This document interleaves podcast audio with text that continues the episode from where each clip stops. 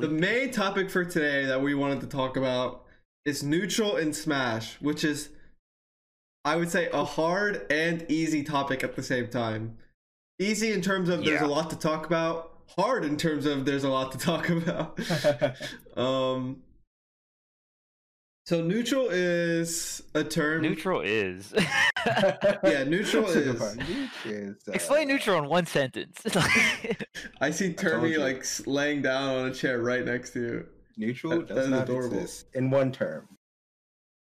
okay, you know, I think this is a good way to start this. Now let's let's compare Smash Uh-oh. Neutral to other fighting games. Let's Okay. like kind of think about that, right? So like first off, before we get into that, let me explain why I think it's nice that we're talking about this. I think it's nice because a lot of people will say blah blah blah neutral, and then someone will say like, "What are you talking about? Like, what does that mean? Like, I, I need advice. Help me."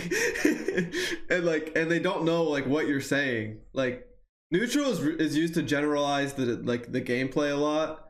So actually talking about it might be interesting. But yeah, let's let's get back into what you're saying, Charles. I just wanted to point that out.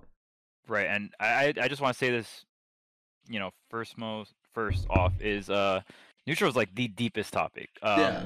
in like I'll probably say in any aspect of any fighting game, it's where the most options are present to both players um, at any given moment, which is what makes it so fascinating to watch and play. Um, and with Smash, it's even crazier because um, when you look at a game like Street Fighter or like just other fighting games, right? Like look at if you just look into the stats, like there's air drift, there's like run speed, walk speed, right? There's so many dynamic stats in Smash, which I think makes Smash Neutral very unique. And I'm not saying like it's harder by any means or easier by any means. You know what I mean? Like yeah, that's every pointless. fighting game's neutral is just you know has its own depth for its own reasons right? And i'm not trying to like you know compare them like that but i'm just saying like with, with smash there's there's so many like weird shit like and it, it it it comes from like nintendo being a party game but like when you look at it through a competitive standpoint you're like wow this is so crazy like and how drastic you know air drift is run speed walk speed and i mean like you just hear me talking about base stats right now which is why so many people harp on base stats, right? Like Steve, is he good? Is he not? It's like he has a bunch of great moves, but like his neutral hurts a lot because his base stats are very, very bad.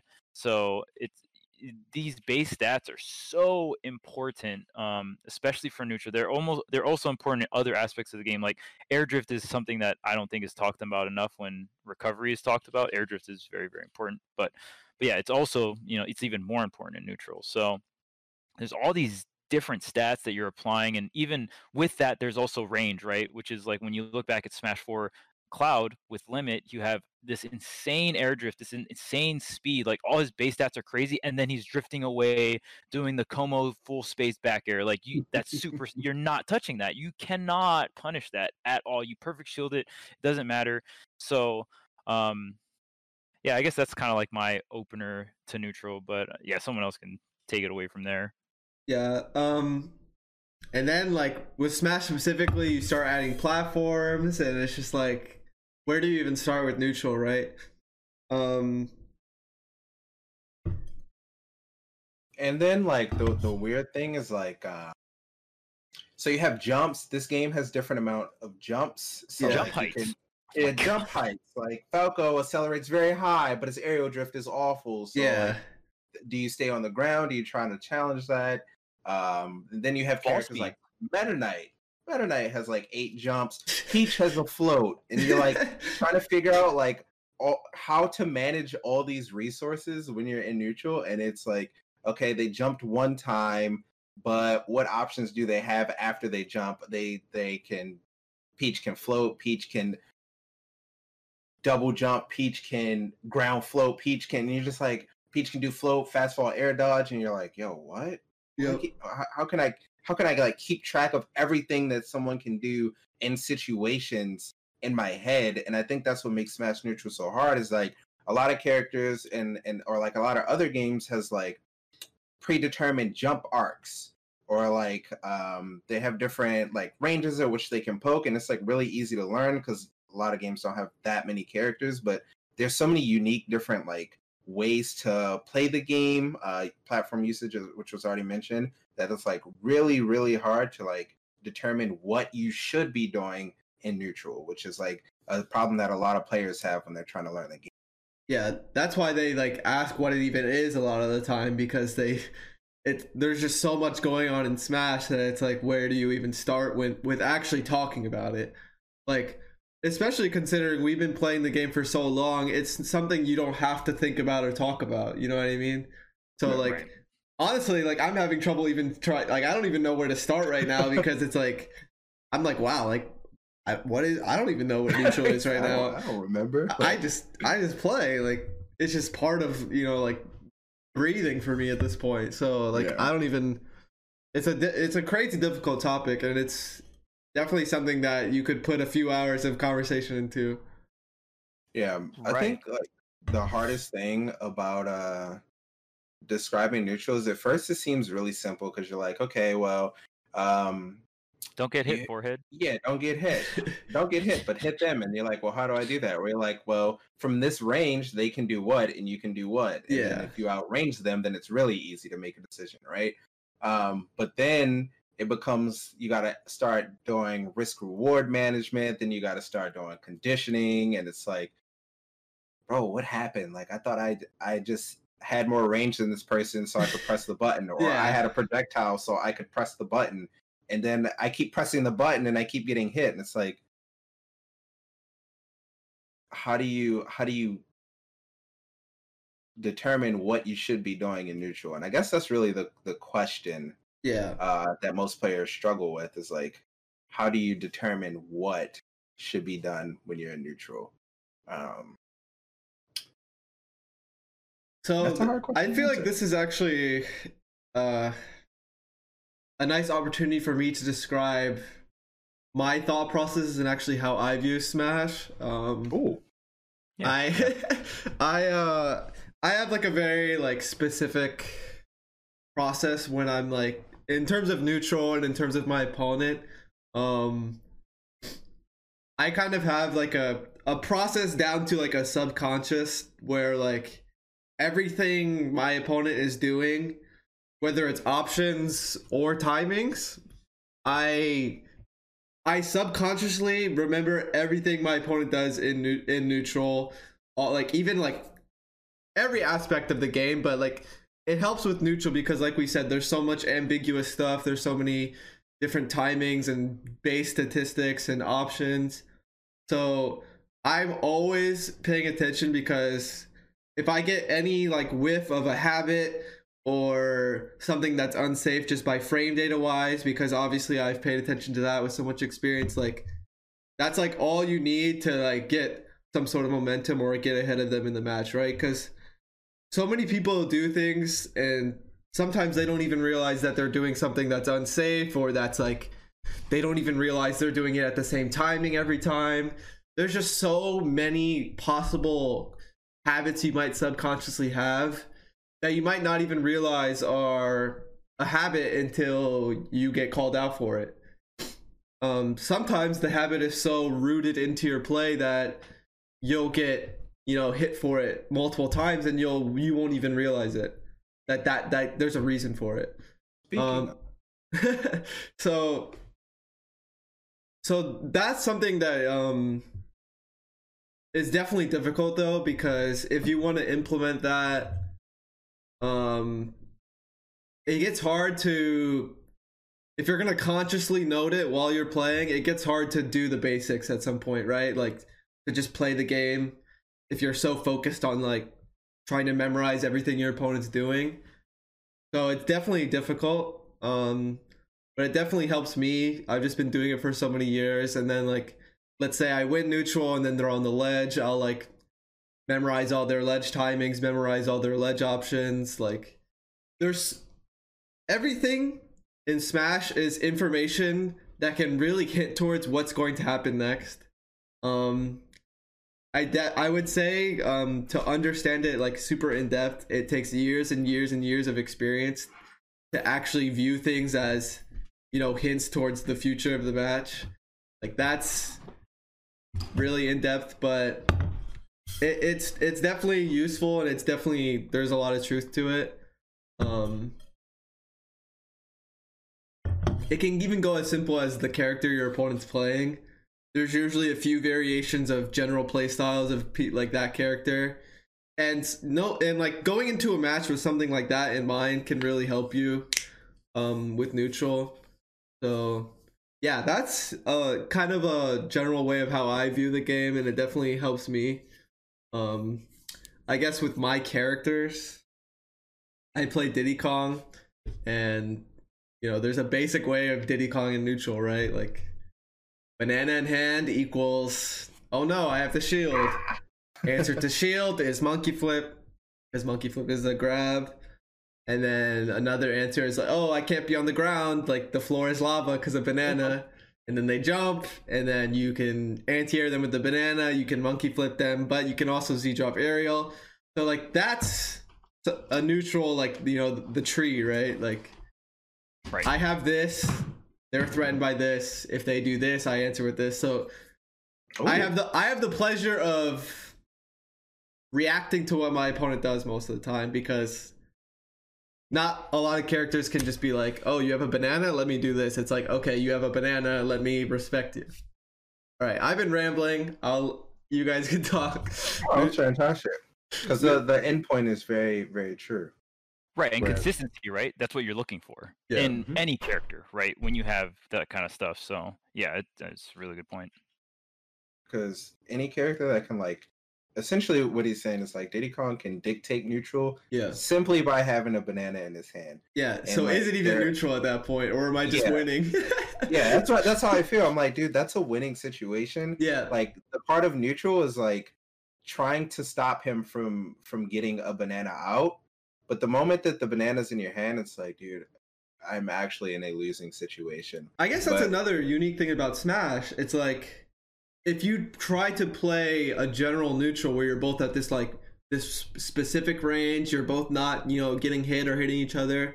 In Smash specifically, it feels like, and it- probably a couple of other characters, archetypes in fighting games, where if you're not forcing some some type of situation, they're actually winning because um they're in the typical neutral environment, right? Like you are letting them do this type of setup or charge this sort of like meter or something. It's like if if you're not if you're not fighting Diddy Kong, if you're not fighting Cloud, if you're not fighting Steve, if you're not fighting Wario, they have all these mechanics that they're getting. Is it actually neutral? I, I would I would say it is, but there's like some sort of slight difference there. You know what I mean? Yeah. Like because I feel like you're still playing neutral, but ne- it's just the options that Diddy Kong or any of those uh, characters have. Like Cloud gets faster, Diddy Kong has a banana. Um, yeah, the the awareness that you have to have and the way that they play neutral changes. Yeah. Before those characters, uh, it's really easy to use Diddy Kong because it's an item. Um, an item toss out of shield is broken. So before those characters, and he has a command grab. Before those characters like get or before Diddy gets his like banana out, he has to play a certain way to either hit you away from him or if you're not committing as well, then he can just pull the banana out, right? yeah, So you're like trying to figure out the timings of how they like to like keep you away or the timing of it, are they just going to pull the banana out? yeah, And then it's like different based on which is another thing we haven't really talked about is people choose different options based on what percent they're at cuz then you have to start manage that's like risk reward management. They're not going to just pull out a banana in your face when they're at 150 cuz it's like dude you, you're just going to die for that. yeah. So you, you have to start thinking about stuff like that as well and it's like what i think the one of the most important things with like understanding or learning how to understand neutral is just being aware of what your opponent can and can't do in situations because Yeah. i think that's where a lot of people fail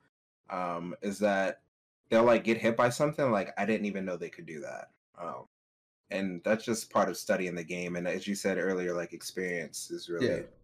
Situational big awareness. Mhm, I mhm. think um you had a really interesting point about like um so you have to look out like for characters that get stronger just by being on the screen or or having the space to do so. There's a lot of characters that can do that.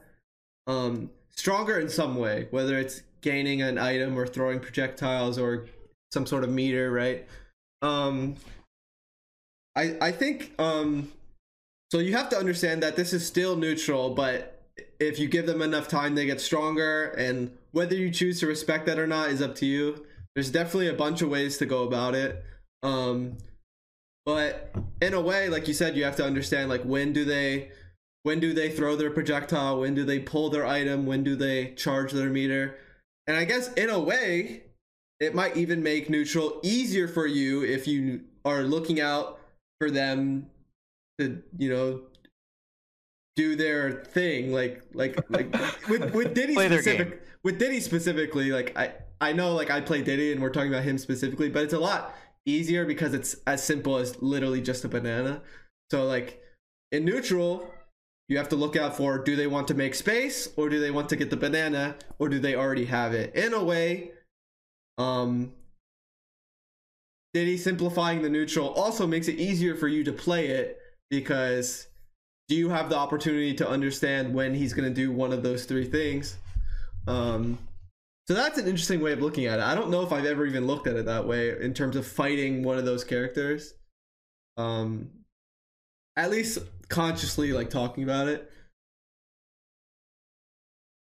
So yeah i guess in a way like if the, if a character simplifies neutral so much that in a way like you, you kind of don't you kind of get to look out for less things because they're not like a typical like you know brawler or something unless Right. it's, the thing is that strong. Like Yeah. For example, like yeah it's just speed, forward air, back air, grab in there, and you're like, bro, this is yeah what?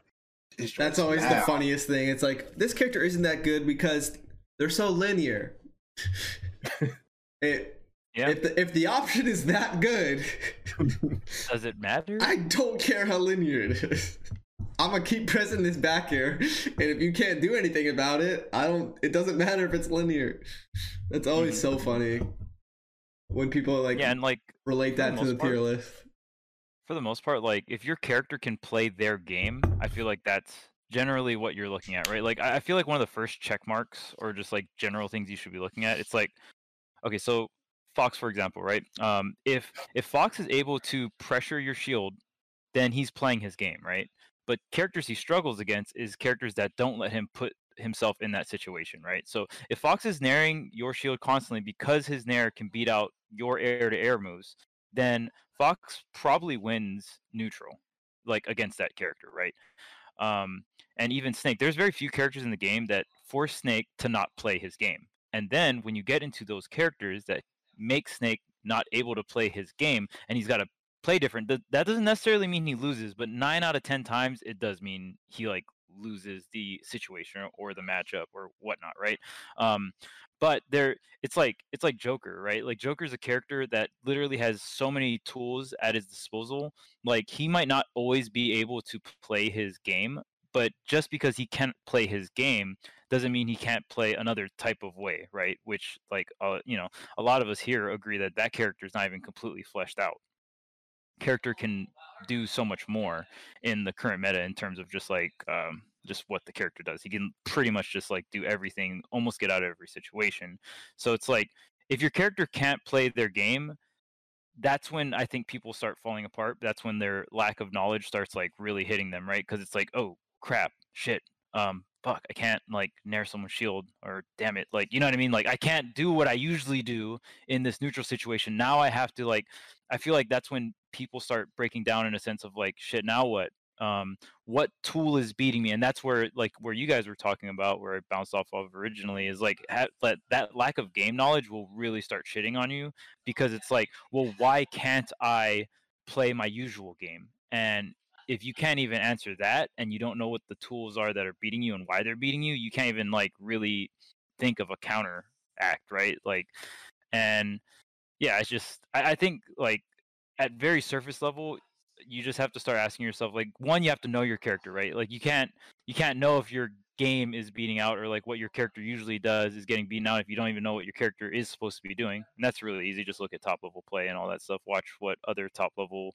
players are doing with your character and yeah and then from there kind of like kind of decipher like every character's game and like that's what makes smash so cool is there's there's so many different types of character archetypes and then there's like mix of character archetypes right and then how do they their tools interact with other people's tool and even though the term is neutral that doesn't mean like it's really neutral neutral just means like no one has like a severe advantage state Eh, you pretty much are, have ac- access to all your options but some characters will beat other characters out in the neutral state right Yeah. which is the most common part. So usually, if a character wins neutral, it's a really, really big deal. You you have to have some pretty crazy redeeming qualities to be like, oh, this character shits on me in neutral, but like if I hit this character though, like I like completely destroy him.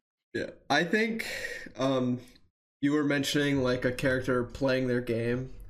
I think um, that's one of the more interesting things. That's actually going to come back to what we were talking about with base stats. So let's talk about um, two characters that are kind of talked about as being like you know very basic, very fundamental, very you know like neutral heavy, which are like Wolf, Palutena. Those like the some classic characters, uh, like top tier characters. Um, nothing too specific with um like they don't have any specific tricks up their sleeve. They're just they have ridiculous base stats. They have some great just general poking moves and all that stuff. So some great projectiles. So they just have a bit of everything, right? Um You're all around, so to speak. You were talking about like oh if your character can't play their typical game that's where it gets really weird and that's where you have to really dig deep. Um, something interesting about wolf and palutena is they don't necessarily have uh, playing their game. They do what is needed to be done to win the matchup. So nothing specifically is going to counter them because they have the freedom um, of choosing how they want to play the match. Um, so some characters have that freedom, but not to the same degree. That's why Wolf and Palutena are valued so heavily. Um, but yeah, that's something that's really valuable about base stats like speed, um, aerial mobility, um, some general burst options, some sort of projectile, uh, some sort of reflector, to where you don't have to play a certain way specifically. Like um, with Wolf, you can do these crazy combos and like suicide Wolf flash combos, or you can just press laser all game until the game is over, which is usually what I'm known to do. Um, so yeah, um, I would say something that um, I think some players get some tunnel vision um, with their character's playstyle. Um, you were talking about Fox specifically. I think um, Fox doesn't have the same freedom as Wolf or Palutena, but he has some general speed.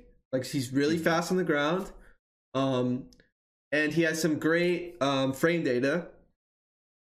Um, so in in a way, he can definitely like play the more defensive style. He can definitely like poke a bit more.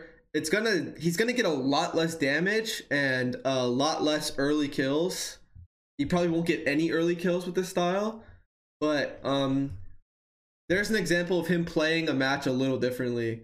Uh, and then um, there's other characters like let's say like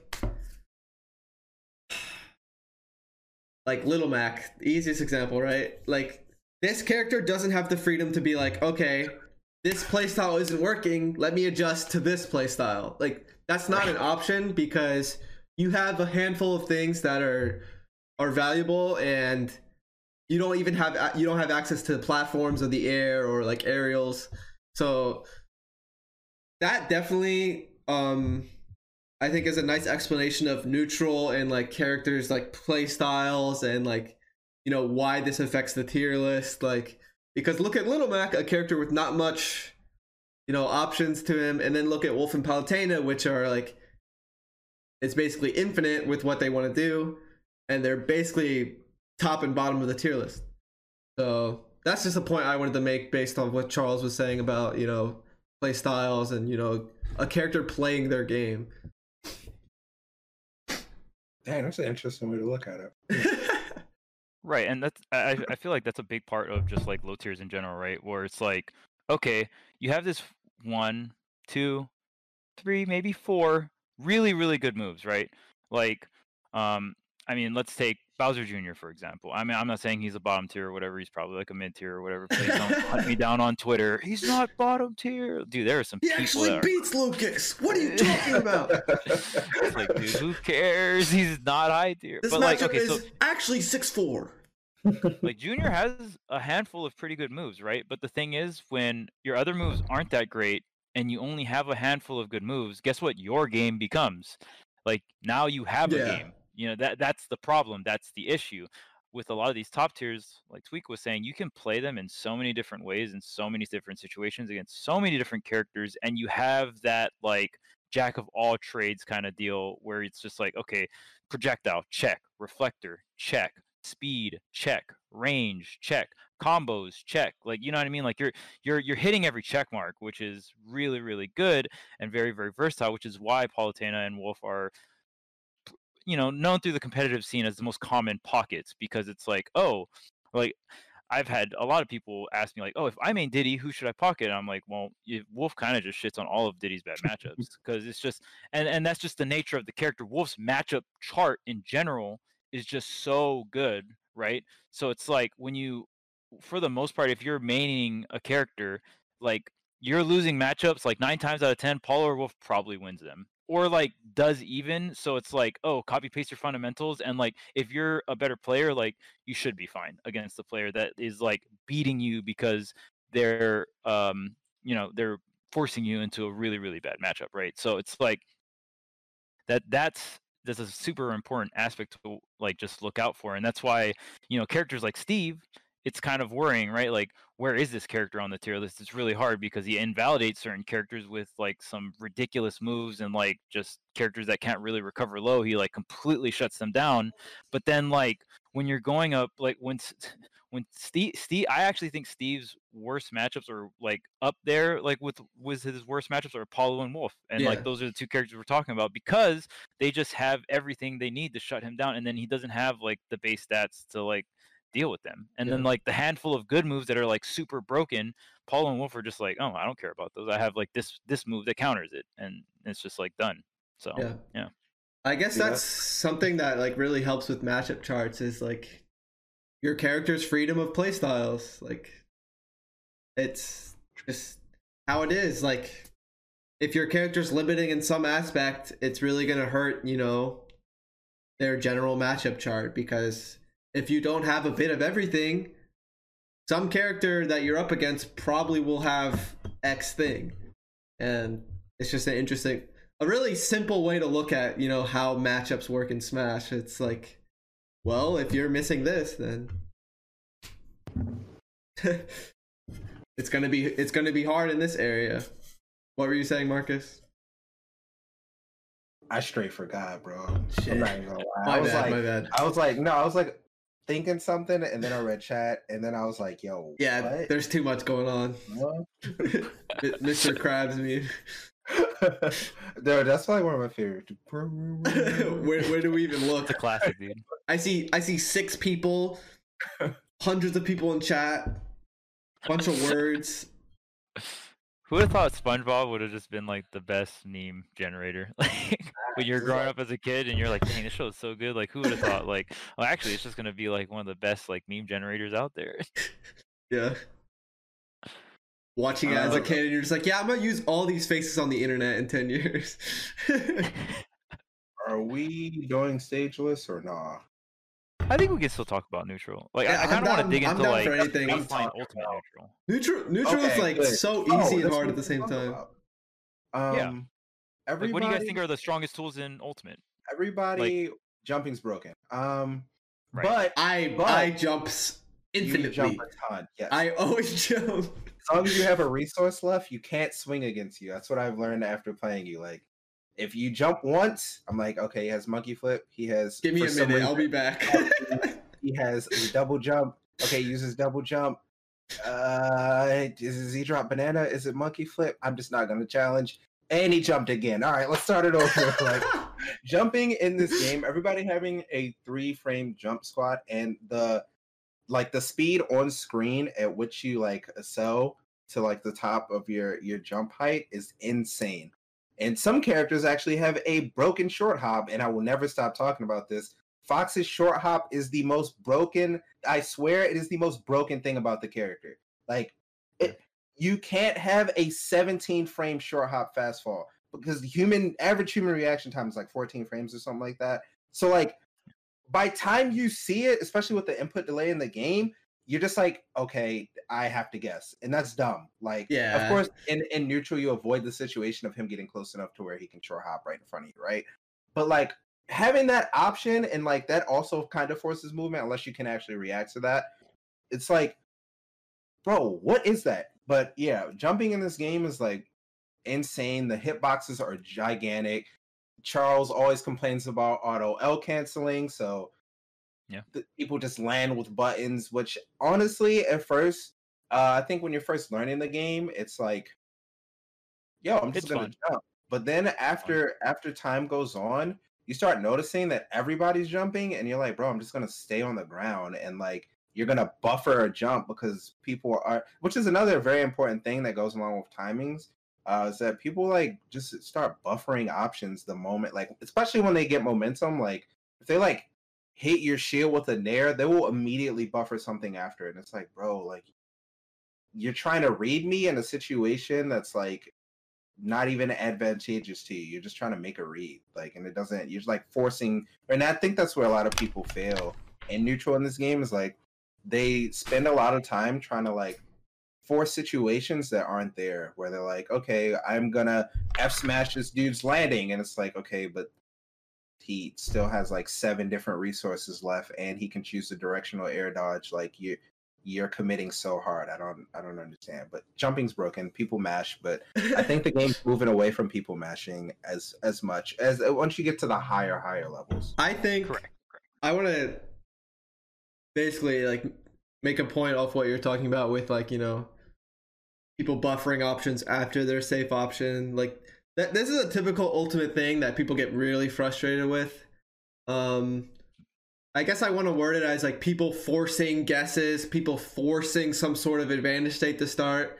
It's like so um in ultimate every character has three frame jump squat. Every character has some sort of like not every character but um a general playstyle is um some sort of safe-ish button on shield whether it's safe actually or safe-ish into some sort of reversal attempt whether it be another quick move whether it be a spot dodge into a quick move or something like that That's the ultimate. um it's really forcing something to happen and they're really trying to bait their opponent into doing some sort of punish and then they get a reversal out of their attempt so um my main goal when i'm playing ultimate is especially if i'm playing against someone that really has this tor- this sort of style which is very common um I literally my playstyle is to minimize any guessing, minimize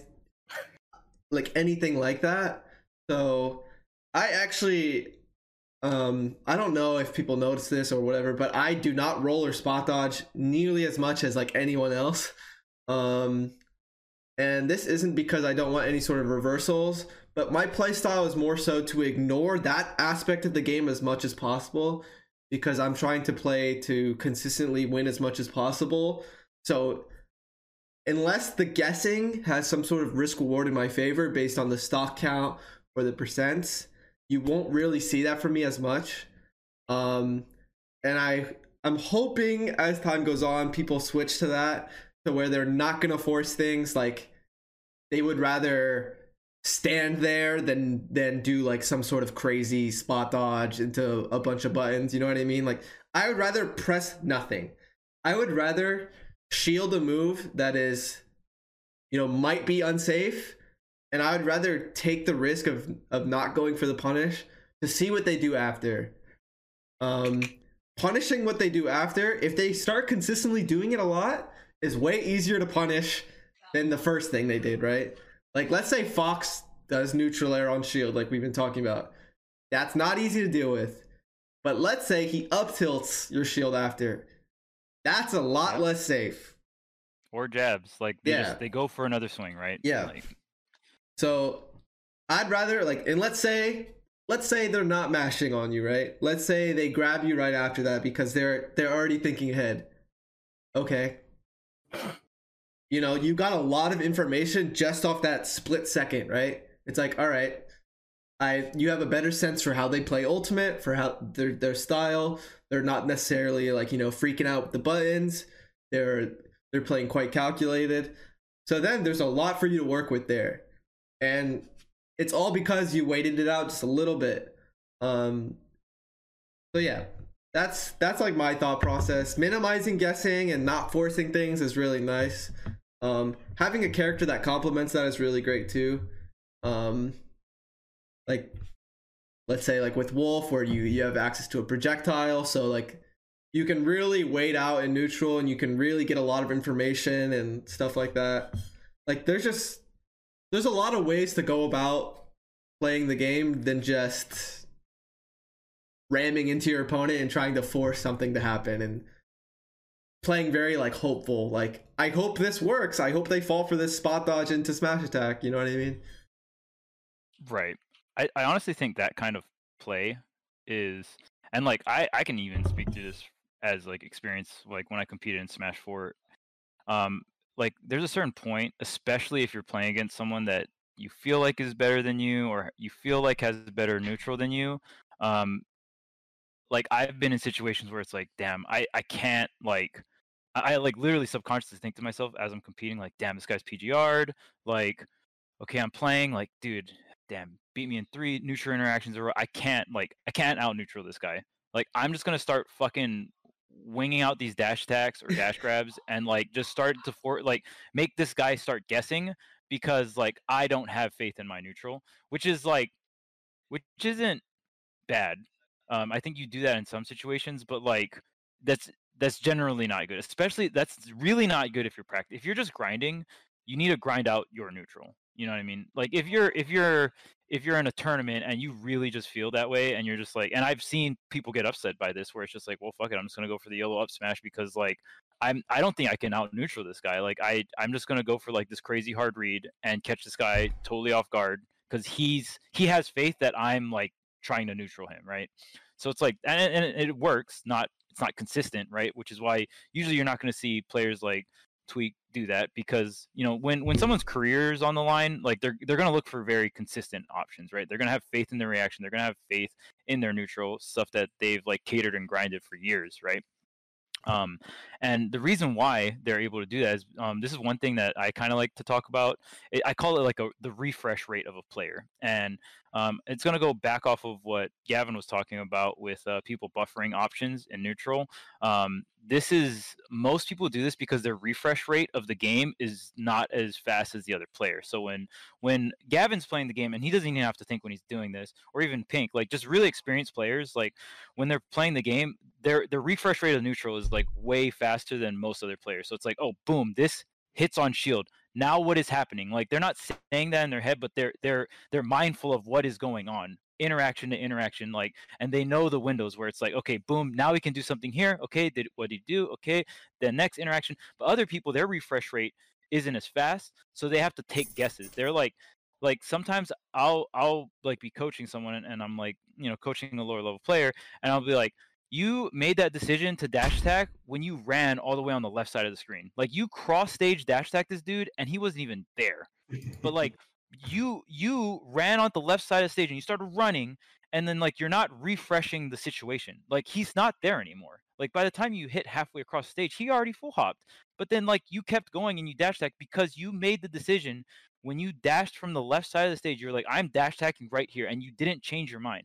There's a lot of situations in neutral where you're like okay i'm to do this but then like it it has to change because like you you refresh the situation like 5 frames later 10 frames later it's different right? So it's like you you have to have that refresh rate and the only reason or the only way you get better at having a faster refresh rate is you stop guessing you actually like put yourself in a situation where it's like okay boom and then you're probably going to get fucked for it because you're bad at it but that's fine You know what I mean? Because you're gonna try to like hit someone you and like, okay, I need I need to like see what the situation is after, and then like you get hit because you're not quick enough or your reactions aren't good enough. But that is okay because you're you're trying to play neutral. You're trying to have the same refresh rate as like these top players and you're trying to take these situations by situations by situations instead of like clumping it all together. Like i hit shield and i'm just going to swing again. And instead of doing that you're going to I'm, I'm going to hit shield and like try to comprehend and see what happens and make a decision after that instead of just like clumping it all together. It's like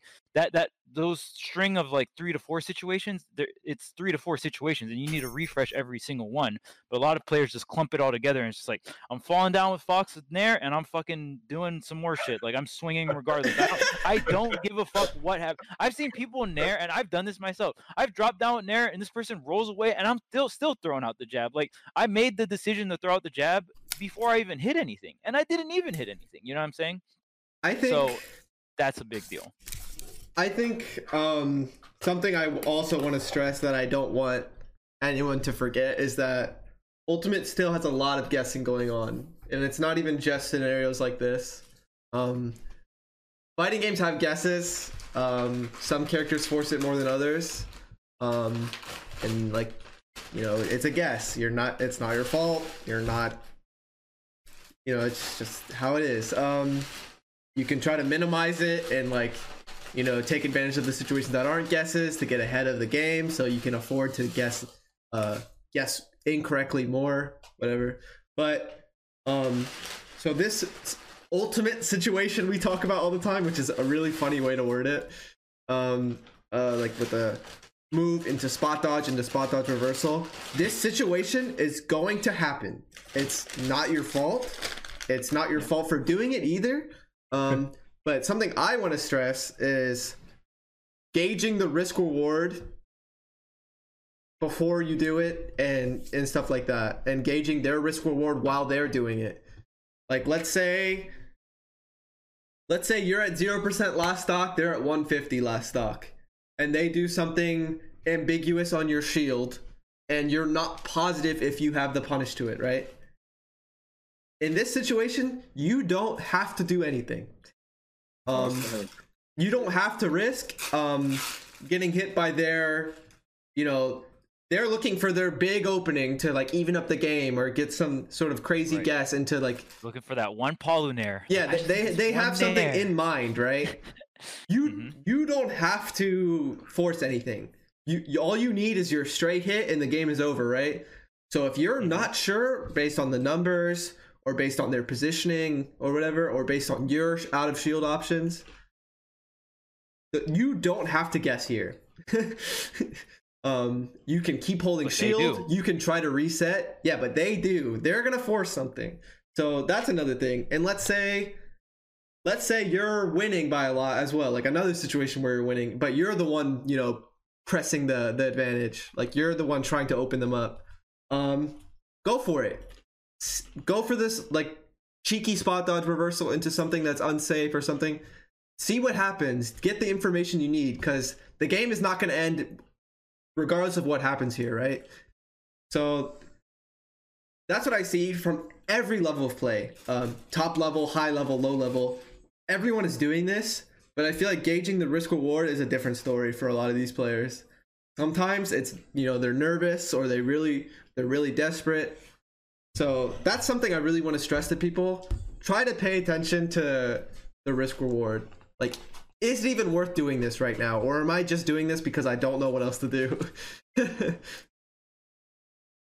right, yeah. right, where it's more of just like an instinctual panic option, right? Yeah. Like, and that again, you're you you got to have confidence in your neutral, and even if you don't have the confidence, like when you're practicing, you have to like consciously try to improve your neutral. Like you you'll never get better and you're I I, and I won't say you'll never get better, but you will definitely stunt your growth in terms of neutral if you just like force guessing all the time.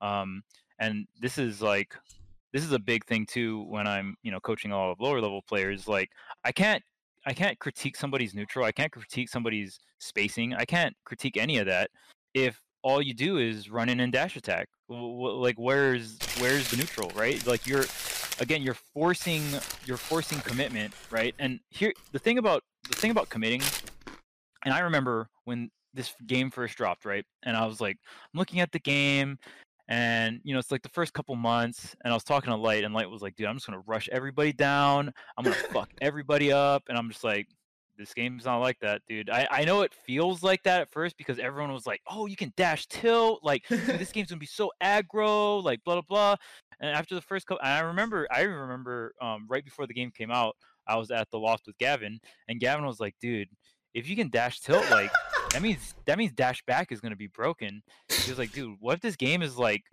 so like because everyone in Smash Four thought this game was gonna be like super aggro, super crazy hype. Right? I was the one Gavin, human being. right, Gavin was just like, I don't know, man. Dash back is probably gonna be like super broken, and like I just remember being in Gavin's room and being like, oh, I was fuck. so scared. I was so dude. scared. I was like, dude, I was like, holy shit, I I think he's right. and then the game dropped, right, and then um, yeah, Light was like, yeah, I'm gonna rush everyone down, blah blah blah. I was like, dude, you're gonna have to bring out the laser, bro. And sure enough, three or like maybe four or five months in, I saw Light bringing out that laser, and I was like, I was like, yep. I mean, obviously, you can still play more pressure orientated, but like you can't commit over and over again. Um, and the reason being is okay. Here's and like this is what I hate about cross stage commitments. Like you you don't do this. Top players just generally don't do this. Like you don't see a top player run from right side of the stage to the left side of the stage and then throw a the dash attack or something. Like they might here and there, but like the reason why committing is so hard. Okay, so you one you have to win the RPS, right? Like I run up on somebody, they're shielding. Like, are they going to spot dodge? Are they going to jump? Are they going to attack or whatever, right? Like, you have to win the generalized RPS, right? On top of that, how far were you when you are engaging this commitment? Did they reposition themselves, right? Like, not only do you have to hard read the RPS, you have to hard read where your opponent's going to be when you make the commitment. You are reading them times two, all right? That's really hard. You know what I mean? Like that that's not an easy thing to do. Like and you you should do that at a very minimal part and if you're trying to improve if you're trying to work on your neutral, that's like going to be the very first thing you got to do. You got to like just stop committing as much. You can still make commitments here and there. Um and obviously there's always like context to it, right? Like, oh, does he have no double jump, right? Like, did he did he try to double jump bait me in neutral? Now he has no double jump. Now now the risk reward is way more in your favor because now resources are burned, right? Now make a commitment. Now go for the up smash. Now try to anti air with some something, right? Like it makes more sense. So, um, yeah, just and, and then on top of that with the refresh rate and all that other jazz there, there's a bunch of ways to work on your neutral but that's like base level like first thing i always tell people when they're trying to work on neutral and i'm trying to critique their neutral is like that's like the first thing is just the amount of commitments a lot of players make is really big. And even like e- technically even hitting someone with like a you know some kind of something something spot dodge right? Like that's like the ultimate situation. Um even that is a commitment. It's not as a big of a commitment as like a dash attack or something like that but it's still technically a commitment because when you get to the higher levels of play like players start punishing that really hard. Like they'll be in shield. Oh, you spot dodge right in front of me. Up smash, up B. Like you will get fucked for that really, really hard if you do it too much. And, and that's why even Gavin said you, you do it here and there, and you more so do it for information. But you're it's not it shouldn't be a core aspect of your gameplay. Okay. I actually thought it was hilarious that you mentioned like us watching Ultimate, like the demo and whatnot, like before it came out. Right, right. And I remember everyone was like, yo, this game is gonna be crazy, like melee status, like we're gonna be like games are gonna be over in 10 seconds. And I like I was just having this like this like moment like watching the demo and I was just like looking into the future and I was like, this is gonna suck, dude. This is gonna suck so bad. Like I was just like witnessing like basically the meta we're in now. I'm not like I actually am enjoying Ultimate more than ever. I've been having a great time. Um like mostly the characters I'm playing like it's just been really fun. Like I'm not trying to shit on Ultimate that heavy. It's it's mostly just funny. But yeah, this game is super defensive and um I just I just knew it. I just knew it was happening. Like I I knew it was all like it was all going to be like aggression, quote unquote. Like Yeah. if you're watching and spectating, like and you're not like digging too deep into what's going on, it's gonna look aggressive. Which is that's because great. the combos are long, right? Advantage state is brutal, right? just because somebody does like a 50% combo doesn't mean he's aggro. Like if he dashed back and then dashed back in for the combo starter, like well, he, he definitely just you know did a dash back, which is strong, eh, but it is defensive, right? But then I feel like most people they'll they'll like see like the combo or the sick edge guard after and be like, "Yo, man, this guy's so aggro." It's just like, well, actually, like you know what I mean? Like it's it's, Yeah. it's it's all it just depends on how much you actually know about neutral and whether or not if it's like if they're just spamming defensive options or not. And The best You know- thing you know about Ultimate um, is that it's eye candy and it's so easy to watch. I think Yes. that, I think it's a great thing for the for the spectators for sure. amazing. Yeah. For the players, it's all like subjective at that point, right? It's like Right. if you choose to get angry at it, then get angry at it. But at the end of the day, like you gotta accept it. Yep. Because we Uh, definitely ain't going back to Smash Four. Okay. Um, I'm about to get DQ'd, so. oh, I- you're in a bracket. Yeah, I got the host up invitational. Go play, bro. Um, Leave it to us, man. I don't It's, really, it's, bro. I don't. To be real, I don't really. I mean, it's whatever. It's, it's it's been like about an hour. Also, Yeah, I'm just eating this Taco Bell, bro. Let me mute my mic. Dude, I love, I love, but it's this is like one of my favorite subjects to talk about. So I'm like, There's so much to talk about, right? Yeah. We didn't even get into stage control. Like that's a whole huge aspect of of just like neutral in general that I, I don't think people value, right? Oh, for sure. People will just, dude. What the thing that makes me the angriest is when I'm playing against someone and they have a killing back throw and you're at the edge of the stage and they do run up, roll behind. I'm like, dude, like you you bet it all on me not reacting to your roll and just holding shield. And now that it didn't happen, you are stuck in the corner. Like, why did you do that? What it that that makes no sense to me. I'm just like, bro, just hold the position. Like I as a player know that you have a killing back throw, so I'm scared of that. Like the moment I see the jumping. roll, I'm gone. You're jumping. I'm Ness, out. ya. Ness just going, like doing his animation where he like whiffs the grab. But if, like- yeah, but if like you just stand there, I'm like, yo, what can I do? I'm I'm I'm I'm spooked. Like, yo, why are you just standing there? Like, do something. Like, make an action. Like, so that's the thing is like, uh, which I think a lot of people don't prey on is that like, uh, a lot of people have like anxiety. Like when they get in like a corner and like in a very uncomfortable situation, so they will panic. They choose a panic option. That's why you hear people say like, oh, they like panic rolled or they panic shield or they panicked whatever. Like the they choose a panic option because their exact their heart rate starts going, yo, my blood pressure's up, uh, and they just they just do something. So like standing in a range where like they can't do anything to threaten you is so spooky. It's just like, yo,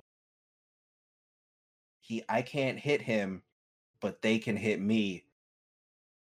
I got to get out this situation. Like, you know, like, Yeah. and that's that's Yeah. just something that a lot of people don't value when it comes to stage control. I'll be in the corner and I'll be like, full hop monkey flip to the other Yeah, side of the like, screen right now. Get away, bro. Danger. No, but actually, Danger, I just I I just be standing there and just try to react to what they're doing. Oh, yeah, your reaction time so D. I just like, all right, calm down. They'll never expect this. I'll actually stay in the corner. Yeah. Or even like walking out of the corner is something that I yeah, don't think ju- enough just people just do. inching, Like, just inching forward. yeah, just claim a little bit of stage control, and because I mean, you've probably heard us say the option dash back how many times you know throughout this podcast, and I mean, I think we could all agree that's probably the most common slash best um, neutral option, right? It's like the safest, and in terms of like what you can get out of a dash back, like the risk reward for it's really good, right? Um, but guess what? You can only do dash back if you got stage. Because if you're in the corner and you do a dash back, you are now off stage, which is very not good. so um, you have to uh, earn the right to do the most common, the best, uh, you know, neutral option in the game, and that all stems off of stage control and how you how you control that, right? And it varies from stage to stage. It's very different. Um, even uh, you know, we're talking about the corner. I also want to talk about platforms and platforms are a big deal because you cannot do an aerial and fall through a platform. Um, now, this is something that you'll you'll see top level players do, is they will delay their aerial right as they pass the platform. Okay, and this is this is something really hard to do. Um, it just takes really impeccable timing. It's a little easier if you have a floatier character. Harder the faster faller your character is because your frame windows or just the window you have to do it is larger. But like, um, you know, you I, and I see Tweek do this many times where it's like he he's he someone's camping underneath a platform because it's like you cannot aerial me because I am under a platform, right? And they can like even spam an anti-air option because if you start your aerial at the platform and they come down, um, they get stopped, right? But if you delay your aerial, you fall past the platform, then you aerial, right? Obviously, you're open this whole time. The whole time you don't have any hitbox covering you, so you can just get hit, which you know again makes the platform really strong and a huge part of neutral. But yeah, um, that's like a really big deal. Obviously, you have movement options around the platform. Like wave landing isn't as strong as it is in other games like melee or PM or whatever, but um, still a pretty decent option, right? Um, and yeah, it's a uh, Uh, just resource management. We keep going back to this word resource management. There's so many different resources. Even like we are talking about items before. There's even characters that spawn things that you can interact with, but they are not an item. Hydrant, Duck Hunt can, the the gunman. These are things that are spawned on the map, but they are not an item. And this started becoming a thing in what Smash Four, I want to say. I don't know if there's anything in Brawl that was like it spawn like a character spawned something, but it wasn't an item. I, I can't really think of any. So um, I, th- or right, so, so that I, was like it's definitely like a Smash Four thing for the most part. I would expect. Right, right. So it's like you know these games are introducing newer and newer mechanics as we go forward, and even stuff like you know the hydrant water pushing you. Like there's there's so many different stuff that oh, you can like interact with in the game. Yo, the Waddle Dees from Brawl. I missed that so much. I was like, Oh, okay. The RNG Gordo right, that killed you at 70? I feel oh, bad. Rivers has been waiting for like 20 minutes, so I I'm gonna head out. But y'all can keep going. All right. Thanks for having me. Good luck. Yeah. Oh, Good luck in your adventure. Start spot dodging right now. Go. Oh, I'm already doing it. Let's go. go there, spot dodge, up smash. Go, go, go, go. Brawl, right. Brawl DDD was my favorite Smash character, man all-time favorite Smash character. I miss that fat bastard. DDD, like to me, DDD is not even in this game. Like he's just not there. He's not. He's not I'm still waiting on the patch where tires are an item. I'm still waiting. Oh, dude, yeah. See, brawl tires. Six or seven years item. later, I'm still waiting. I'm dude, waiting. You could, you could probably like if you had a tire. Oh my goodness, best character in the game. Good. Best character yeah. in the game. He would be insane. I'm waiting. So, I mean, I guess uh I guess we could go in a stage list if you want to keep going. Yeah. One more thing about tires. Do you one, guys one, remember that tip you would get when you were starting up a yeah. match in Wii U and it would say the tires were an item? Yep. They yep. meant to have them as an item in 4. And they just instead of giving the items instead of making them an item actually, they took the tip out. Yep, they're like, "Ooh, whoopsie, uh, yeah, we forgot to do that." Damn, dude. And now look at he Wario. needed it in Smash Four. He yeah. needed it so badly. He, he needed was... it, dude. And now look at my ultimate so low tier trash. Now he's low tier, bro. the Wario agenda never stopped. he needs it.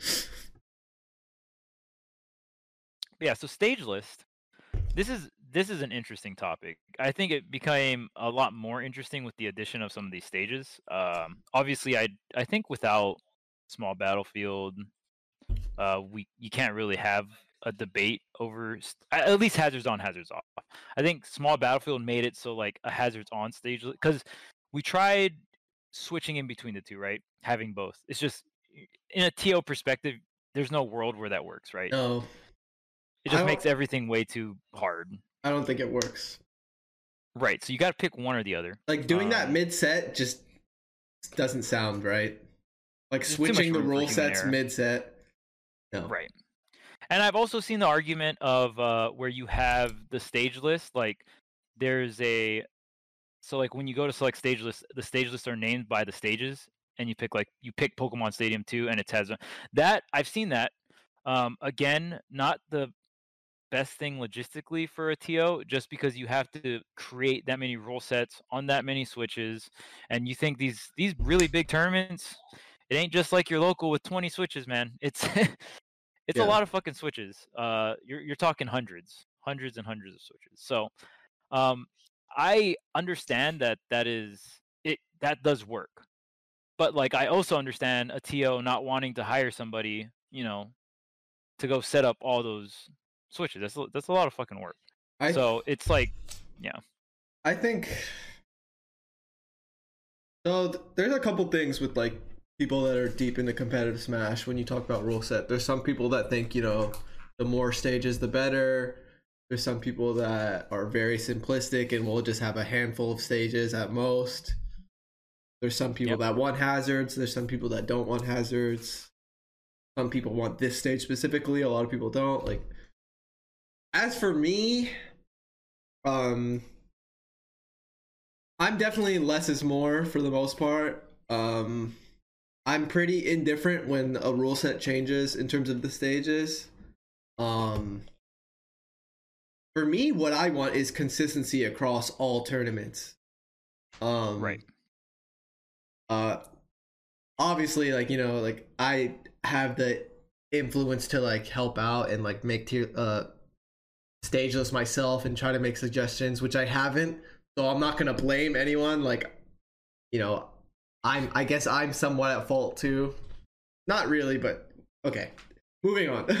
uh I I would like if there was the same rule set every time for every tournament. So as someone that does, plays this game for a living, it doesn't feel like I'm playing a different game every tournament. Like that's which is really frustrating. that's terrifying. Like like it's like oh it has these stages. Oh, and then there's the timer, which is part of the stage list. Um, whether which is a lot. It's a lot bigger of a deal than a lot of people think. Oh yeah, it's crazy. Like um like 7 or 8 minutes is like it's changing all the time. Stages stage lists are changing every tournament. Like it feels a lot less consistent and competitive when the stage list is differing like every major. Es- especially all, like offline like when like it's all counting for the same PGR but we're all playing we're playing on different stage lists every tournament and like different timer. It's like you're it's like when when is it going to be consistent? We're, we're a couple years in like when is it going to be a universal thing? Because there's no way we can't figure that out. Um i think it's one of the most important things for competitive smash right now that hasn't been addressed as much as it should be. Um and it's not even like i necessarily like disagree with any of these stage lists. I just want it to be the same thing. Yeah, yeah, and I think it, it it's funny because when the game launched and we uh, we heard they're bringing all the stages back, right? It was like everyone was like popping off, like, yeah, you know, this is gonna be so awesome, but like it's kind of a double-edged sword because now that we have all these options, it's really hard to really funnel down to a stage list that feels fair or equal to everybody, right? Um, with Smash Four, it wasn't hard to get a stage list in a year that everyone was just like, "Yep." I mean, the only the only debatable thing in Smash Four was the. uh I mean, we we went through the Halberd Delfino bullshit phase, right? That for like a week months. for like a week Yeah. Yeah, yeah, you know. I mean, I the first Apex, Apex 2015, Halberd and I don't know if Delfino was legal, but Yeah. Halberd was, which was some bullshit because Diddy could kill with up throw up air like fucking 30 or 40 on that stage with rage. It was total horseshit. Anyway, um, You know so we went through the Halberd? Delfino phase. That stage sticked a while sticked for way too long. That did stick for way too long and um, that was a very toxic stage and it didn't it, it took a while but there were some players that abused it and we finally were just like okay well are we really going to compete on the stage? Um, but you know and so smash 4 it took it was a lot faster to like really trim the fat down and just be like okay this is our this is our rule set right um, i think we stuck with double triplats which i didn't agree with personally in smash 4 but you know, I mean, I didn't even agree with it, and I, I was a Fox player in Smash Four, and it was broken for me. I would Yeah. literally like sit there and be like, "Where you been?" And like, I already decided. I already decided where I'm going. Right when I asked the question, I know where I'm going. I'm going to Dreamland or Battlefield. You decide which one we're going to, and like, it would just be frame one. I I, I would practice out. I I got real good at this. Like, they'll be like. Dream and then like as i hear them pronouncing dr i'd be like battlefield and then like boom, battlefield and it's just like like that's where we're going like it, it didn't matter you know what i mean and like i i thought that was stupid You gotta rehearse the way Um, you say "What do you ban?" so you don't seem suspicious too, like you're bullshitting Yeah. them. You gotta be mad chill. You gotta be like, "Yeah, what do you ban, bro?" Like you can't be like suspicious about it. Like, "Yo, what do you ban?" Like because you already have something like up your sleeve. right right exactly and i was also that guy in smash 4 that would be like first game they'll be like smashville would be like fuck no like we're not playing smashville i hate that stage like we're playing something else They just have Um, like the Pikachu face right after. They're like, "What?" what like, no smashville no one's ever said um, that before.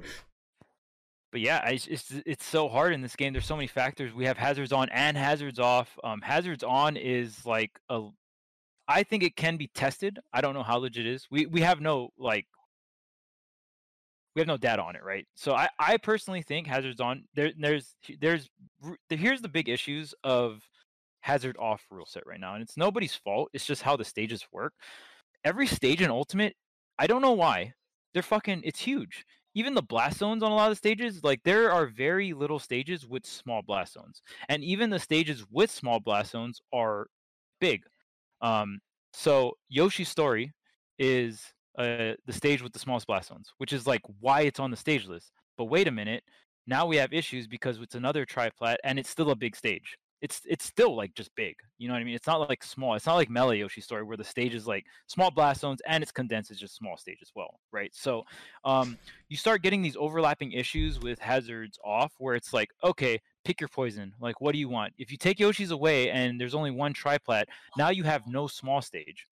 And even I, I also think like one of the big problems with hazards off is actually how Smashville works, is because the platform not moving.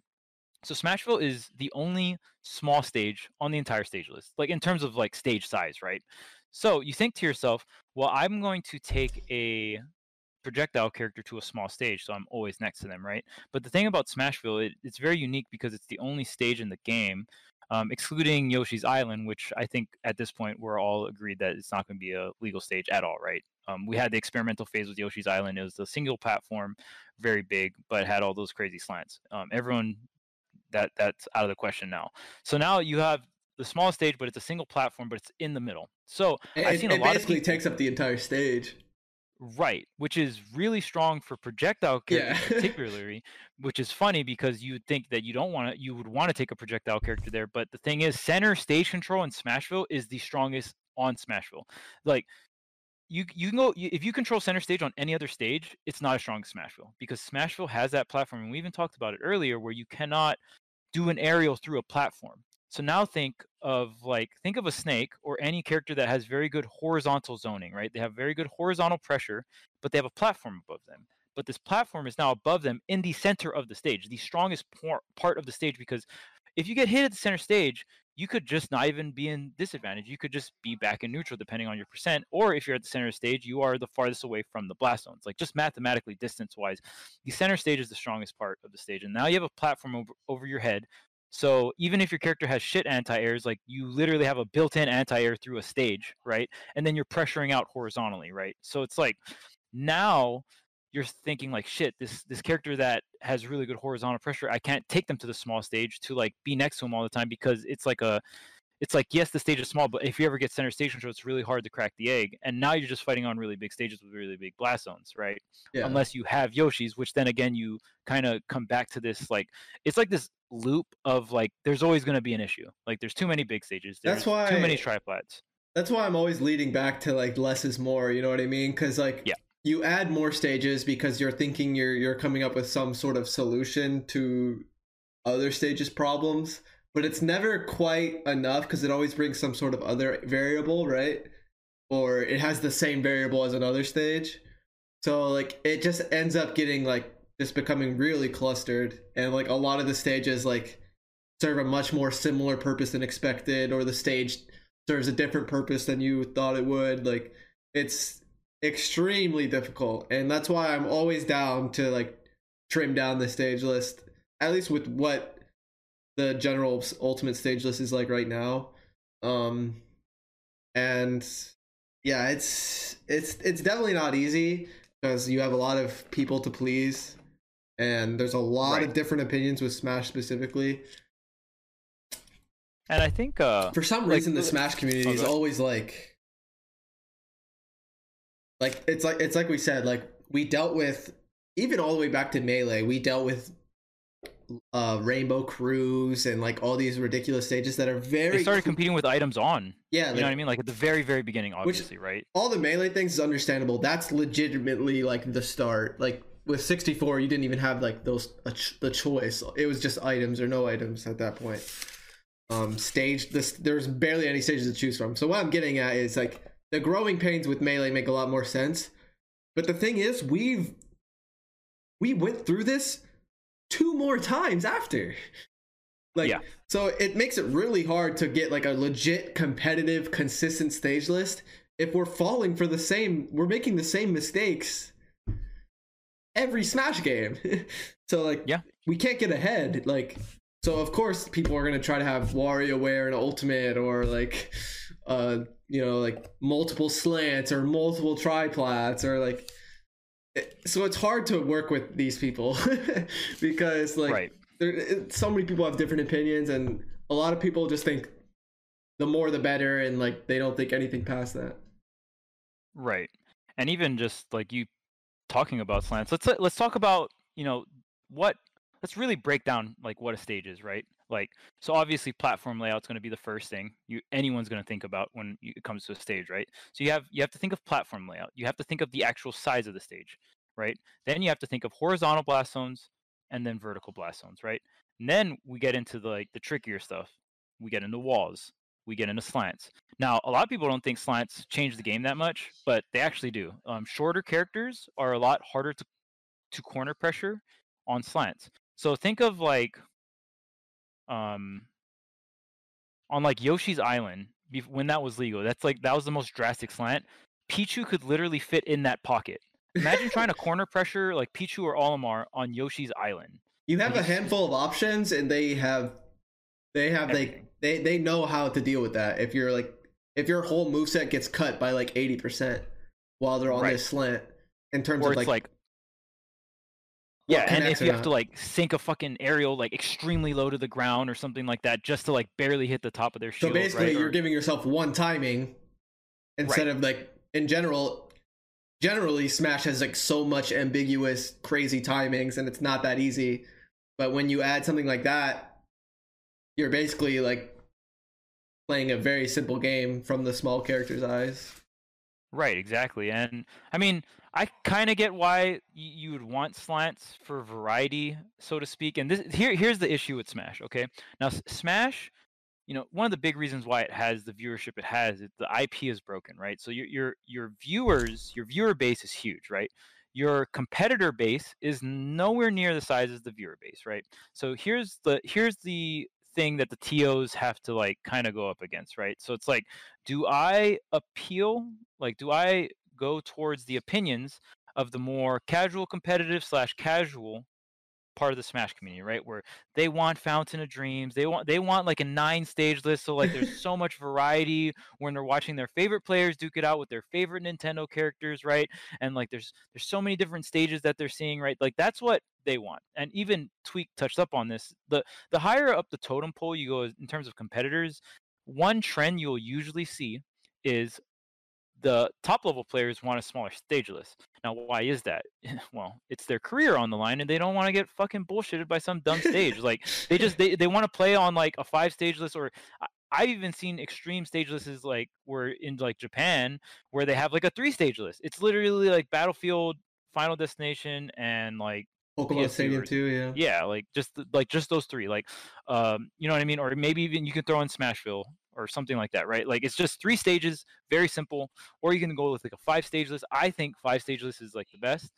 Now, and even like if you know me, I've I'm pushing to test hazards on, and one of the big reasons why I'm trying to push that is because it's like a it's an in between. If you asked me like what I actually wanted, I would just want a hazards off five stage list. But I know that when you take into account the the like the viewership and stuff like that like people want to see like hype stages or different stages right so it's like with with my like my particular hazards on rule set it has fountain on there which is like everyone fucking loves fountain dude like You know, it's a beautiful stage, right? Um, I mean, hell, even I love Fountain, but like, so it's like you with like from so my personal hazards on stages is like um, Smash, and it fixed the it fixes the whole like Smashville being good for projectiles. Like they can kind of camp on the side platform, but it eventually comes towards the center, Yeah. right? and like it forces interactions, whatnot, right? So it's like Smashville, small battlefield, battlefield, final, town, and fountain. Like that's my six stage list hazards on that I don't think is like better than every other stages, but I think it deserves to be tested kind of deal, right? Um, but yeah, it's like it, it's it's like and that's why stage lists is such a controversial topic like everyone wants a bunch of stage lists but like these top level competitors they want it simplified and they want it consistent um, and like me and gavin had to deal with this so many times like when we were traveling to all these different tournaments and it's like we're going through his bracket and it's just like oh shit wait is yoshi's legal here Yeah. or is Lylat legal here? Like what are you banning against this dude? Like wait because because this character like you definitely ban yoshi's but if, if it's not legal then you don't have to waste a ban on yoshi's and you know what i mean? Like the, the fact that it's changing all the time and even like when gavin's playing a character like wario when you're looking at the when you're looking at the timer right if it's set at eight minutes or set at seven minutes like obviously he can look at the timer and really get the number down and do the math in his head. That's not hard but obviously when he's focusing on like reacting through all these different neutral interactions or whatnot if he can quickly glance and see that the the clock's at like six that means like half waft is online right like or close to being online and he can just see that one number six if the timer's eight minutes. But then if the timer's seven minutes that number changes from six to five right and like it could be one of his first matches and you can just be like well fuck what tournament am i at like i'm at one every other fucking weekend right like so it's like stuff like that is very frustrating when it's not consistent Well, that's the thing too. Even at majors, like the most important of tournaments ever, setups will have different timers every time. These sets are all for PGR. These are like top like bracket sets. It's because people there's not enough attention being paid to the stage list. Uh, major tournaments will have different timers. Like, I haven't had a tournament where that wasn't the case. Obviously, the stream setup is going to have the right rule set, but like, there's a bunch of setups at these tournaments, so it's just how it is. It's tough. Um, so yeah, I'm hoping you know, with enough time, we'll have at least some some sort of consistency, at least something close to it. Because right now, with like the, my experience of offline tournaments, it's it's very difficult. It's like getting ready to play a different game every tournament. Yeah. And I I am on the boat in terms of like slimming the stage list down. I wish we had like seven, even seven to me is pushing. Um, I personally am a fan of like a five or six. I think that's a really good in between.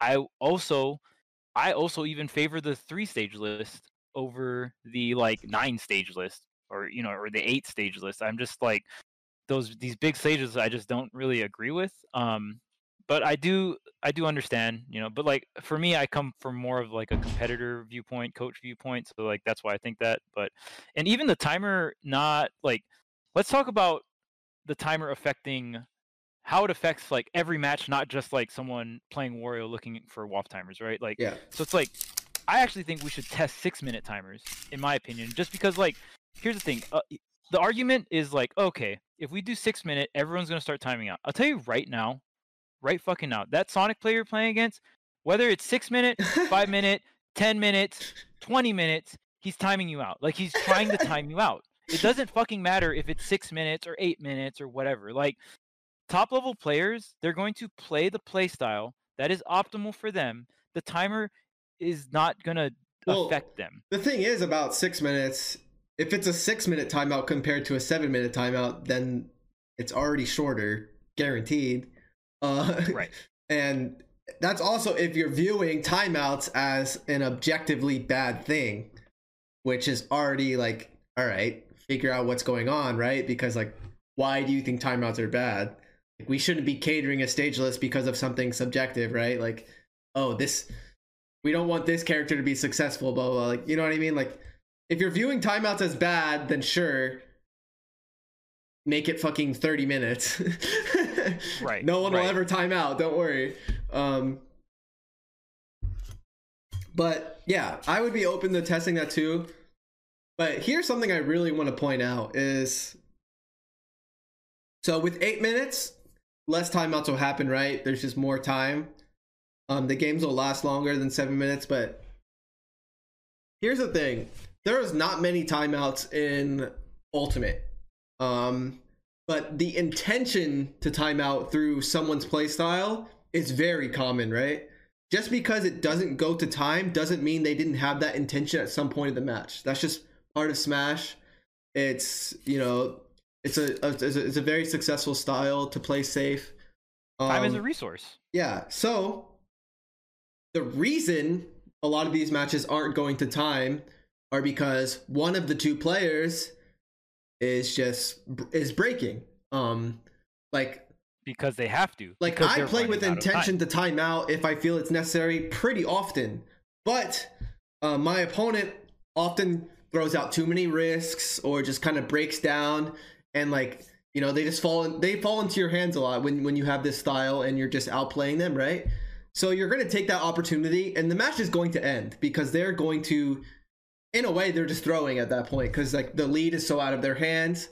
It would go to timeout if they just you know like if they stopped interacting but they're so far behind at some point or they just fall apart they start forcing it this is why timeouts don't happen as much it's just the mental fortitude isn't there 99% of the time for at least one of the players Right. um but the intention is there very often which is very hard to see because like you know not everyone's like looking at the game in that way um and that's why i'm uh, not a fan of eight minutes because it's just it's too much um seven minutes i think is fine um Yeah. but I if, think I- I'm a if fan of seven somehow eight minutes became universal at least it's universal right like Right. it's not different every time. Um, but yeah, I would be open to trying six minutes. I don't think timeouts are that much of a problem with seven, but six is at least better than eight. Um, so like one of the two, please. Right, and it's just even the the structure of time. Essentially, it's like, and the reason why people kind of overextend when the time is about to go out is because they're gonna lose. Like, yeah, it's, it's like at, at the end of the day, whoever doesn't have the percent lead, they need to take the stock in some way or form, right? Or they need to catch up percentage wise and deal more damage to you if you guys are on the same stock. To do that, to do that to someone that is running away from you, you have to take a guess. You have to commit into yeah, your opponent. and not every player. commitment. Not every player's gameplay is surgical enough to inch forward to evening it out or getting their own lead. They're gonna do Right. it a lot less safer. Like it's gonna happen. Right. So And the yeah, thing is- timeouts aren't happening every time, but the intention is definitely there more than you'd ever know. Right.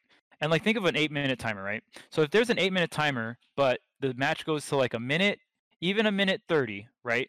And the other person's like notices there's two minutes left or a minute 30 left and like shit, like I need to start like pressuring this guy at like bare minimum pressure this guy more, right? Because like say both of them were kind of just fucking running away from each other, right? Which happens a lot.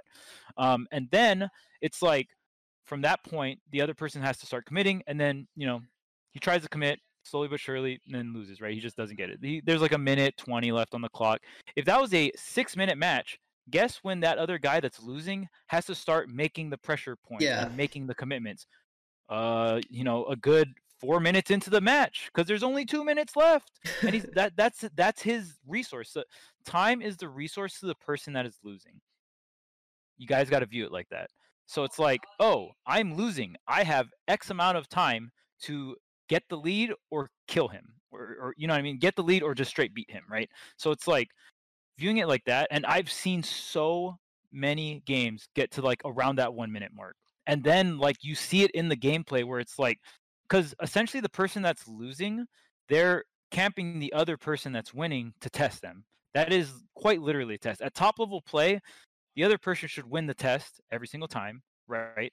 But at lower level play, you're going to notice that's like someone gets frustrated because it's like, oh, well, I have the lead. Like, he's camping me. What the fuck? Like, Yeah. this is bullshit. And then they, they crack, right? Um, that's going to happen a lot at low mid level play. But when you get that to that higher slash top level play, um, the person winning is not going to approach you. Like, yeah, or or they're they're playing like shit if they do because that's just not a thing it's just like well no well i have to leave like they might make a commitment here and there like to kind of like just be a part of neutral with some burst options or whatnot but they're not going to run you down for the most part like they're they're going to play on that safer back foot because that's what they should be doing um and it's just like yeah, again, like if you have a eight minute match and it, it goes to like a minute 10, but if you have a six minute match that goes to timeout, the six minute match was faster. Yeah. Like, Like, actually, it's just people faster. people are only against like lowering the timer because they think timeouts are a bad thing where it's like you know defensive play and timeouts like they're only a bad thing if you think they are um but if you want faster if you want faster tournaments if you want faster matches like it's it's faster no matter what overall if you run a tournament with an 8 minute timer and run a tournament with a 6 minute timer it's very likely the six minute timer tournament would be faster. Right, right. And like it not like there's not a lot of people that even know how to time people out. Like at lower Yeah. because I can kind of see the the TO's perspective of like um oh man, like if I have 8 minute timer, people just run at each other, which is like not true at top level, right? But like oh, but if it's a 6 minute timer, all these lower level players are going to go to time instead of like just running at each other going 2 minutes, but like honestly, a lot of like low and mid level players like don't even know how to time out. They just they just don't know like the process. It's, they it's don't hard to, to it's hard to manage the resources like right. and like play surgical enough to like commit really like not commit a lot. Yeah. And someone in the chat asked why not even go to a five minute timer. It's like for me, it's like I never you you never want to test stuff drastically. You always want to like kind of at least ease it in in terms of testing. And even like the way I'm explaining it, like yeah, it does sound like six minute time, but I could be wrong. You know, I like I, all all I want really is like some testing, and I just and that's another thing about the stage list too. We've had a lot of data, and we still don't have a stage list. That's that's to me that's another kind of like frustrating thing that's more so on topic, but yeah, and it's just like I just want something consistent. I personally just want a smaller stage list. Um, whether it be hazards on or off, just like just something consistent. And it just sucks right now too because like we have all this data and then boom, this Wi-Fi era hit. Like we can't. It it it, it essentially just felt feels like a big pause in terms of competition for competitive Smash. Like there obviously like there's all the Wi-Fi tournaments going on, but it's just not the same, right? Like it's not the same as offline. So it's really hard to test things too on Wi-Fi because of how Smash GG Smash.gg works in terms of like I don't think they have a lot of options to like alternate rule sets. I think this Wi-Fi era would have been a fantastic time to start testing stuff out, right? Because it's like, oh, we're we're doing a bunch of things that like we're doing for like fun and they kind of matter, but they kind of don't, right? Yeah. Like, that's the perfect time to test shit. But Yeah, like, because right Wi-Fi we have, isn't like a competitive environment and and at the same time you're playing the same game, might as well like test some stuff out. I I agree. So it's just it kind of sucks that we're like in this position where we can't really test it, but we should be testing it, and Yeah. and, like just the Wi-Fi in general. Just And eh, sucks, since but- it's all we have, some people are taking it taking it as serious as they would offline. Especially cuz like sometimes there's still money involved for them, so like right. they don't want to experiment. They're playing to win. Yeah, yeah, and that, that and that's another hard thing about just like this whole process too right like we didn't have a testing phase. Like right when ultimate drops guess what? Boom we're in there like first pgr tournament in a month or two like gates are open you know like there we don't have like as a community there's no like okay guys nothing official for six months we're to test things out you know really make sure we're to get the stage list right and blah blah blah blah like there there is none of that right? There's there and i mean a big part of that is just like nintendo not being a part of it structurally so it's kind of just like it's a bunch of these tos that are not coming together under one banner kind of deal which is understandable right? It's like a business where like everyone's just trying to make some money or whatnot or just try to do stuff for the community and it's all in these different areas. So it's like you're just to have all these bunch of different tournaments and no one's to stop for anyone else right? So it's like we kind of just like right when the game drop it's open the floodgates we're we're in there. So we kind of like it's and this is something the smash community has to do a lot in general. This is for melee and whatever the current smash game is is we just have to learn as we go right we just kind of just through our experience and adapt from there Yeah. A lot of people are like, you know, like asking, like, should we be encouraging or discouraging timeouts? It's neither. Like, you shouldn't be like tilting towards like some sort of specific gameplay or playstyle because like, there's no right or wrong way to play the game. But in terms Right. of like a weekend long tournament that like you know those tournaments last a long time or like a big tournament or like a local will last all day or like you know a a tournament takes a while. So the rule set is important because it's a competitive environment. You want it to be universal. You want you want it to be like as fair as possible like and then the timer you want that to be consistent. You don't want the games to last too long. You don't want them to be too short. So the timer is important there so the thing about eight minutes is like it's like sometimes like with the defensive play styles like the tournaments could last really long but a similar thing could be happening if you just shave a minute off or something you know what i mean especially right. with which like is why when testing things you got to do it in like short increments you can't like changing the the rule set by like two minutes like i i, I personally wouldn't do that like Yeah. that that's like a humongous drastic change right so and i mean someone in the chat did bring up like the viewership is also a very pr- important perspective. We brought that up many many times. It's pretty much the reason why smash is so big.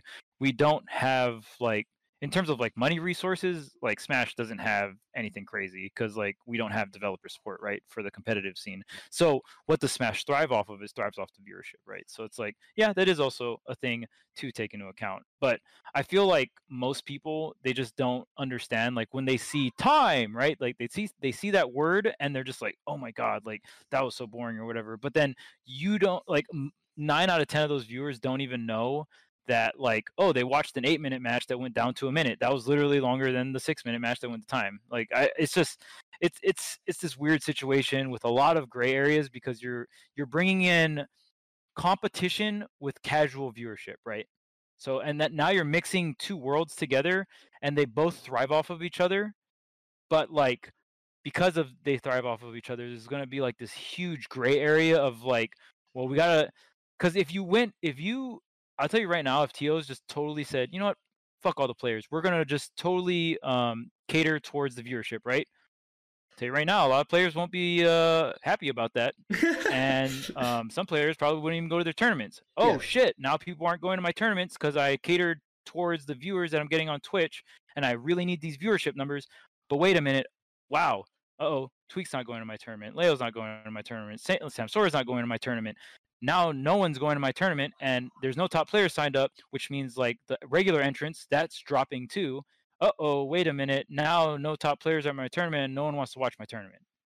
You see how like that can swivel and like like shit can just roll downhill so quick and you're you're trying to like balance all these different aspects of the tournament right because even like just just TOing in general like there's the physical tournament itself there's the broadcast of the tournament how many streams do you have up and it's just all like the rule and the why I'm bringing this up is the rule set affects all of these things you know what I'm saying it, it affects everything so um, it's it's it's the backbone and there's no right or wrong answer, which is why this is such a controversial topic. This is why you can kind of talk about rule sets forever because there's so many factors going into it.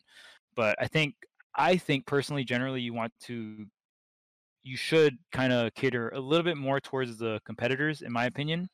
Um because they're like the backbone of it. Like at the end of the day, if someone stops watching Smash because they can't see like Yoshi's story or Yoshi's Island or Fountain of Dreams, and like then I, I just don't feel like that's a thing. Like I don't feel like someone's gonna stop watching Smash because like a stage got banned. Yeah, I feel You know like mean? the the casual viewers when they are looking for competitive Smash to watch, you know, they're like they like find out about it or they're interested in it and they want to see what's up. I feel like they're going to to like if they actually get into playing it from watching it, they're gonna bend to whatever the competitors do because I think they'll have some sort of respect for like what they think is competitive or you know they they like they don't have like any sort of expectations going into it you know what i mean? Like a, a casual viewer isn't gonna go into like a a smash tournament stream and be like okay they should have these items legal but not these ones because i i don't like those ones you know what i mean? They're not gonna be Right. upset if like their rule set isn't like the rule set they use when they like hang out with their friends. They're, they're you know they especially nowadays like esports is a very you know it's a thing it's a popular thing everyone knows about it at this point So I don't think they're going to be too caught off guard by anything. Maybe they'll be a little surprised, but I don't think it's going to I don't think it's going to anger anyone except a weird casual extremist. Right, right. And on the other side of the coin, it's like if you don't if you piss enough players off, like really like hyper competitive players in terms of like crazy stages or whatnot, right? Like your tournament takes a way bigger hit than like the handful of people or the group of people that are like, oh, I don't see Fountain of Dreams. Like, I don't want to watch this tournament. You know what I'm saying? Like, I, I just feel like you generally just want to cater more towards the players in a lot of these situations. And yeah, I mean, for the most part, like, I feel like when most people, even so, like, I'm trying to, it, it's hard for me and you, I feel, to kind of like, oh, let's let's try to be in the perspective of someone that watches Smash casually, right? Because obviously we don't watch Smash casually, like we're part of like the tournament scene or whatever, right? Um, so it's like, so what I try to do is like, okay, I watch other games casually, right? And like even for me, if I'm gonna watch another game that I don't even play casually, like for the most part, I want to see like really good gameplay. And I think that's a general thing, right? No one wants to tune in at, to a video game stream and watch someone like suck, unless that's like the pinnacle of the stream. Like, oh wow, watch these guys really suck. Like, haha, that's funny. Laugh at them, right? Like, so I just I, I feel like I feel like making the stage list big more so because of the viewers is just so bad. Like, Yeah. I just I just don't agree with it.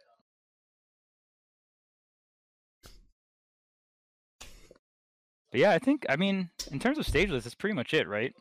yeah, I mean, Pretty much covered all the bases. there's a lot to talk about. My the things I want are just consistency regardless of what it is. Like I'll try my best to work with it as long as it's, you know, relatively reasonable. It's just it's just hard when there's differences every time. Yeah.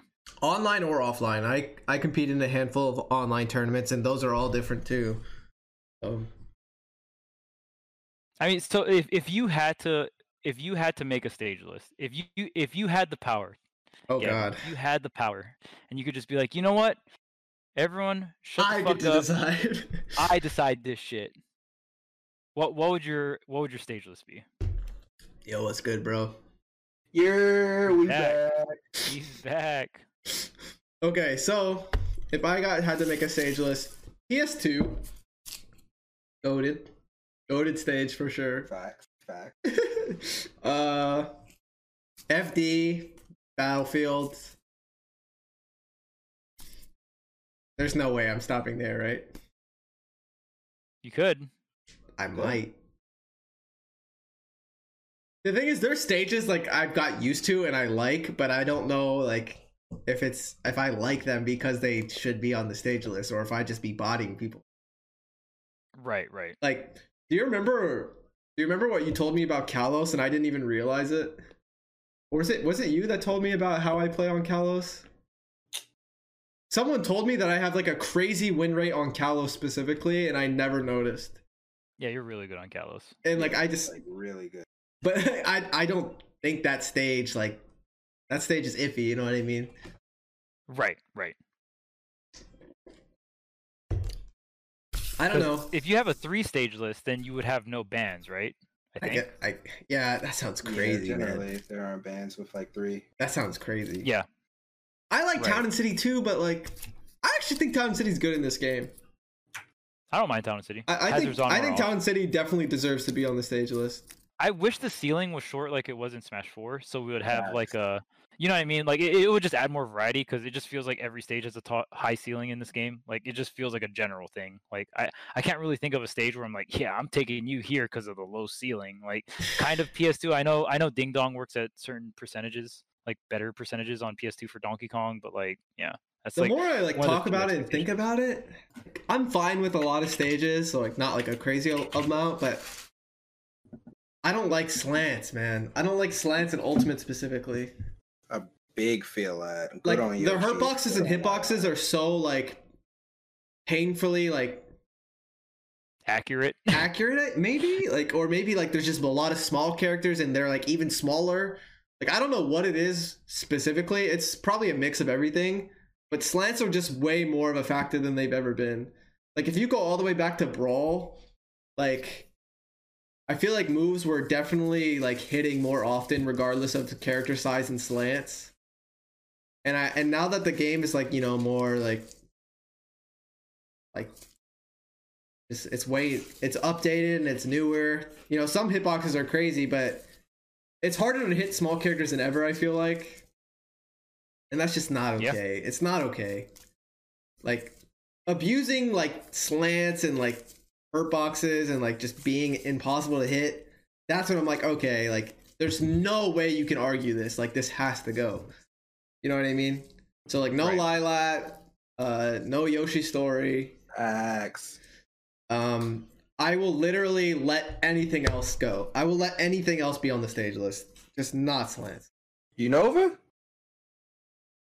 I don't know if I would want both PS2 Right, and you gotta Nova, pick one or the other, in my opinion. but like I know for sure that I, if if if I have the energy to, I'll bitch about slants. How about that? Fair. It's fair. I mean, I think the the the quote unquote standard conservative five stage list would be uh final, battlefield, uh, PS2, Mhm. town, and Smashville, right? Like that's that's like the standard like I, li- I like it, man. I like it. because those are the starters, right? For every tournament, essentially. Like that that's one thing that's consistent is those fives are starters. Dude, the thing then is, like guys, I like Yoshi's story, but like, dude, like slants. I'm not about it, dude. I'm not about these damn slants. Good on slant. Like, and I love Kalos, but if we got rid of it, I'm not gonna be too mad. I don't even. I don't. I don't love Kalos, but for some reason, You're really good on Kalos. everyone tells me I stay winning on that stage, so I'm like, cool. I also think Wario's just really good on that stage too. Like where the platforms are positioned, like it's really good for bike. Um, I mean Sonic Ooh. is amazing on. Ka- Kalos is like, it's like a, it's got Duck Hunt vibes, but it's not like you don't have that tree. It's not right? Like, you don't have yeah. that super high tree, but like people will be camping on Kalos. I do Really love hard. walls. Walls are hype. Walls are very fun to do, like just fun in general because of you know wall ha like wall jumps and all that stuff. Wall Did- clings, Diddy wall cling is just fun, man.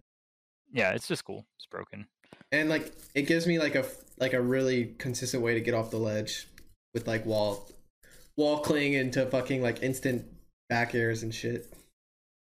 Right, and see that's something you lose, right? When you uh Yeah. if you go with like the conservative five standard, you know, starter stage list or whatnot, you pretty much lose access to walls unless you uh unless you allow like the battlefield version or like the omega version of stages or whatever, right? Then you might be able to get like a final with wall or a battlefield with a wall.